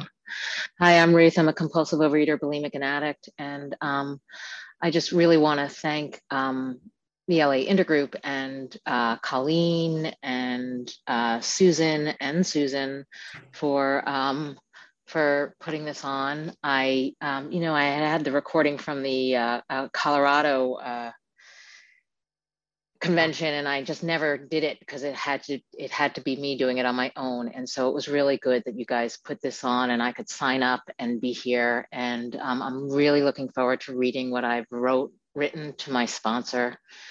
Um, and I just want to add this you know I'm 56 years old. I've been coming in and out of these rooms since I was about mm, 20 or so and, um, you know, it's a journey that is uh, not always been a straightforward one, and it's had its ups and downs. And I've had really beautiful recovery, and then I've lost my recovery, and I come back to it. And now my recovery is kind of a plodding, trudging recovery. So, um, and especially I appreciate uh, uh, Colleen talking about, you know, the changes during menopause. It's been really tough loving myself. And um, this body image stuff just kicks my butt. And then finally, I just want to say that one of the things that really came up for me in my writing today was not just the body image stuff, but the whole like personality image stuff that I have. You know, I'm not smart enough, I'm not funny enough, I'm not personable enough. Like all of that is so mixed into, you know, how I see myself in this world. And it's all work that um, there's more to be revealed, but I really appreciate the tangible tools that you guys have given us. Read this stuff to my sponsor, write down the affirmation, repeat the affirmation, and then share it with someone else. And that was really helpful. I need tangible steps. Thank you. Thank you so much. Jane, go ahead, please. Hi, Jane, uh, compulsive overeater restrictor from Southern California. Oh my gosh, thank you so much. I have a question, but this this workshop blew my mind and my heart open. I'm so grateful to everyone that made this possible. Um, I think something that gave me like full body chills was the when Colleen talked about the functionality, and that's something that like wow like what a beautiful thing to put in my pocket. My question is that you know the more i'm abstinent and the more i work the steps and the food thoughts and the body image gets you know i feel like it gets lifted or it's lighter i'm noticing that underneath it is a lot of fear around health and just not really fully trusting my body you know um and um with like a few health scares in the last year i'm wondering if either of you have any uh, experience strength and hope on how to apply this to fearing like there's a trust with the body but also fearing um you know life. And sometimes health issues come up and like being afraid of the body if that makes any sense or being afraid to get checked because there might be x. And it's like oh but that me that is me and my will um you know and not trusting god fully. And so i think i know the answer but i'm just curious. Thank you yeah, I can speak to that. So I've definitely dealt with a lot of like fear of my body or fear of, of just uh, awareness of sensations in my body or like not wanting to get a test done or something like what is it going to show or whatever. Um, and what I've learned to do is just um, get quiet, you know, sometimes I see my body as like a little kid. Like, is there something you're trying to tell me here? If there's something that's bothering me or whatever. Um, and I totally know it's my head that wants to take it and like run down the football field of disaster. It's all going to be bad, you know, and I, that's just where I have to bring God into it. Like, you know, what, what's going on. And that usually brings me like right here, right now. Developing a lot of mindfulness practices has also really helped. Um, I mean, that's not specific to the steps, but in the the step 11 certainly would incorporate that. So that would be my experience. Thank you, Colleen, so much. Um, Ella, go ahead, please. Hi, um, thank you very, very much for this uh, workshop. I'm not sure why I joined it, but it was really important to me. And I notice as I've been aging, I'm going to be 80 um, in a few months. I have many things I don't like about about how things are looking, and um, and I remember that oh, you applied this same thing to being fat, like that things weren't okay, and um, I guess I just wanted to offer that um, the letter from HP said, um, personally, Ella, I think focus on the insides, on developing love and tolerance and kindness. The outer body will continue to have limitations, degeneration, more signs of aging. There's not much you can do about that. And I started thinking about the serenity prayer um, what are the things I can't change and what are the things I can? And please show me what they are because, you know, there's always this image of conquering the body and somehow being stronger and fitter and running a marathon and climbing Mount Fuji at 80. And um, so, but, but that, I think when I focus in that way, I tend to just say, well, F it, I'm not going to even try. And so that to me is like, say, suddenly take the serenity prayer and say, please show me what and how I need to work on and what and how I need to accept. So I, I just want to thank you again for these these questions. It's been really beyond any expectation I had of what would happen. And um, especially the history, going back over the history has been, it's really eye opening. So thank you again. Thank you so much. I'm going to have to cut the sharing down to two minutes because I have a little Oscar party to go to. Okay, Donna in Edmonton. Thank you so much for this workshop. I've been in and out of the rooms of, of OA for, uh, oh, six, seven, eight years more out than in, and taken lots of uh, workshops and, and, and step studies and stuff. But this one really has given me um, my spiritual solution. And I'm grateful for that. Thank you so much. And I'd like to share with you the letter to me from my higher power, whom I choose to call God. But first, I have a question Is it possible to make the chat savable? There, there's lots of comments and phone numbers going by, but they're going too fast to catch them. And I know the chat that we can save it. So right. So, um, so let me just interrupt. Unfortunately, not. We set a lot of things up today, like the Eventbrite, so that we wouldn't be bombed. So oh, okay. you can either write them down, take a quick screenshot of them, do. But we did this all for security, and it appears to have worked. Thank okay, you. Of course. Thank you. And and I'd just like to share my letter and thank you for the opportunity to to write this. Okay. Um, my dear child Donna, you are blessed with a whole and fully functional body. I entrust this gift to you. Protect your body as you would any precious gift. Nourish your body as with manna from heaven. Exercise your body as if each day is your last on earth. Treat it as you treat me with awe, reverence, love, and gratitude. Show patience to your body and continue the forward motion, one foot in front of the other, one day at a time. You are enough. I love you, Donna. And that's from my higher power. And I'm just blown away. Thank you so much. I love when people are so brave to share. Thank you, Donna. Okay, next. So no more hands after Lita will be the last one. Tamar, go ahead, please. Hi, I was wondering if Susan could clarify the question six and seven. To clarify six and seven? Um, there was a question. There were right. the two, que right, two right. questions. I can put them in the chat if you want. I have. I, I, I, okay. no, I have the questions. I just, sorry, com compute. Okay. Um, you know, one of the things that I, uh, I read is that um,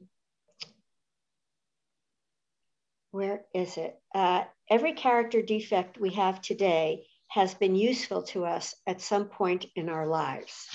So I need to look at what I need to look at my character defects. I mean, that's what we do. Um, and then I would just pick one and just look at it and think, how is this useful? How did I use this defect? You know, how did I? I had to tell myself, you know, I'm worthless. Why? I just did. Is it helping me today? Do I need it today? I don't need it today. I have a higher power who tells me differently. so help? it's not, yep. I, I was looking at it focused on body image. So that's where the disconnect was. Yeah.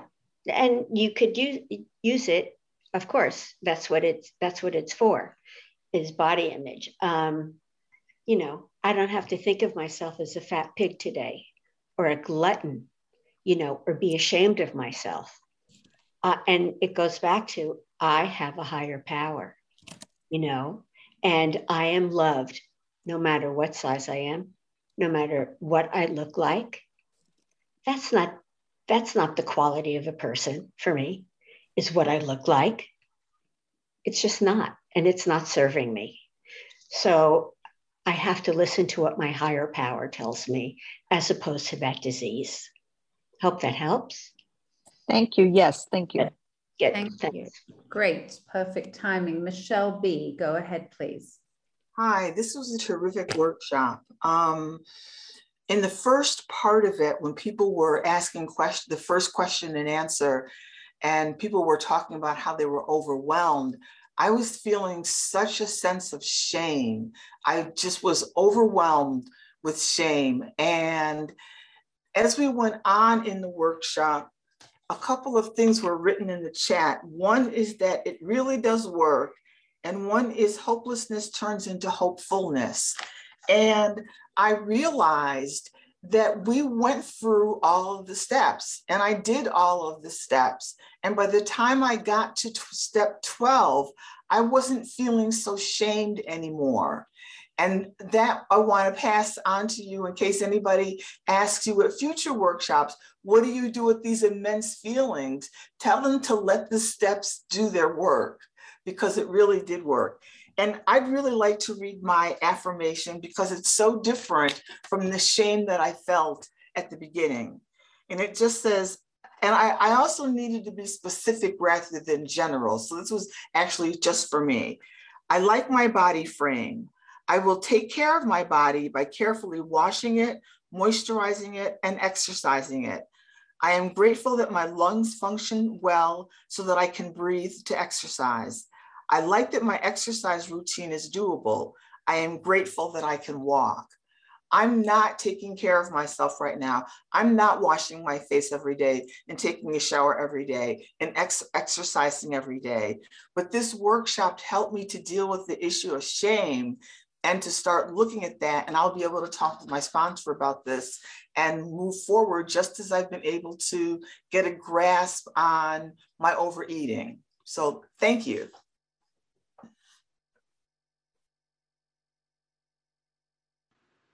You muted, Susan. How lucky were you for a second? I was muted. Sandy B, go ahead, please. Oh, thank you. Thank you so much. And um, what I'm what I'm going to say about the workshop has been said so many times, but I just have to say it quickly. At first, I was gonna, I'm like, I don't want to do this. I don't want to do it. Um, I felt bad. It took me back in, in, in the past uh, place where I didn't really want to go. But when I was there, I said, oh, I put so much into what people thought about my body. I could have had a good time if I hadn't done all that. But I'm going to fast forward to my letter from God. And here is what he said Hi, Sandy. I see your body is strong and resilient. You are taking care of it more and doing a good job. You are not perfect. I didn't make you that way. Keep up the good work. That tops it all off. Thank you very much. Thank you. Love audience participation. Anna Maria, go ahead, please. Hi, I have a question. So I realized that um, my obsession with my body they transfer to the obsession in the body with other people, notably with men. I'm heterosexual, I'm dating. So I don't even look at men when they're fat or if they don't have a body like the way I think they should have it. And I realize that that's my disease because I'm basically passing on them all my body obsession. But um, so my question is uh, if any one of you had the same experience and how did you work on this obsession that it's not not only for your body but that you project on somebody else's body thank you I'll just share quickly that sometimes the first indication to me is that I'm in a funk about my own body is I'm being super critical of everyone around me. So it's like a little bit of a red flag, like, oh, right. So what's really going on? And again, it's it's like the smoke and mirrors. Like it could be that I don't want to like for date example, like I don't really want to like be with all the stuff that I've got going on about meeting up with this guy, you know? And if I can, it's like this fake surface thing or whatever that's really not, a, it's usually fear based in my experience. So if it's fear, then the opposite of fear is God. Thank you. Lisa, Thank you so much, Susan. Thanks for an incredible workshop, everyone who put this together. Um, the workshop was amazing to me because it took me to places that um, I didn't necessarily visit in my fourth step. There were places that um, were mind boggling. And for me, I guess in the affirmations, the things that really stood out to me, and I would, what I will definitely put on post-its on my bathroom mirror is that I am enough and I am more than the sum of my body parts. Thank you. Thank you, Lita. And we will close out with Deb, and then we will all say a prayer together. Go ahead, Deb. Hi, um, I'm Deb, and I'm a compulsive overeater uh, and body obsessor. Um, first of all, I want to thank Colleen, Susan, and Susan again for a fabulous workshop.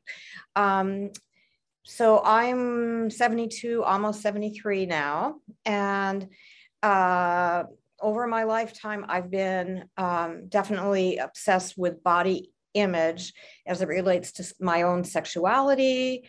I think I was kind of hypersexual, but again, I was a child of the 60s. So a lot of my friends were hypersexual at that time. But um, yeah, uh, and obsessed with the way my body looked. I still am, but in addition to that, what this workshop brought up for me is how I'm body obsessing over my aging process. Right now, I have a big fat sling on. I've had a second shoulder surgery to the same shoulder. I need one on my other side. And um, yeah, I'm concerned about my uh, future athleticism, my ability to do things that I've always done in the past. Um, you know, I've never been like the top athlete, but I've always been active. And now I'm just finding that my body is is failing me. And so what I went to during this workshop, you know, in my affirmation and in my letter from my higher power is more about um, what's in the future for me and my worrying over that. Um, so if there are any other folks um, here who have some of those same concerns, I'd love to hear from you. Um, I'll put my phone number in the chat if there is time to do that so people can see it. Um, and thank you so much for the workshop. It was wonderful. Thank you. So on behalf of the LA Intergroup, truly, Susan and Colleen, thank you so, so much. I know that every time you do this, as we've heard evidence today, you change lives. So thank you.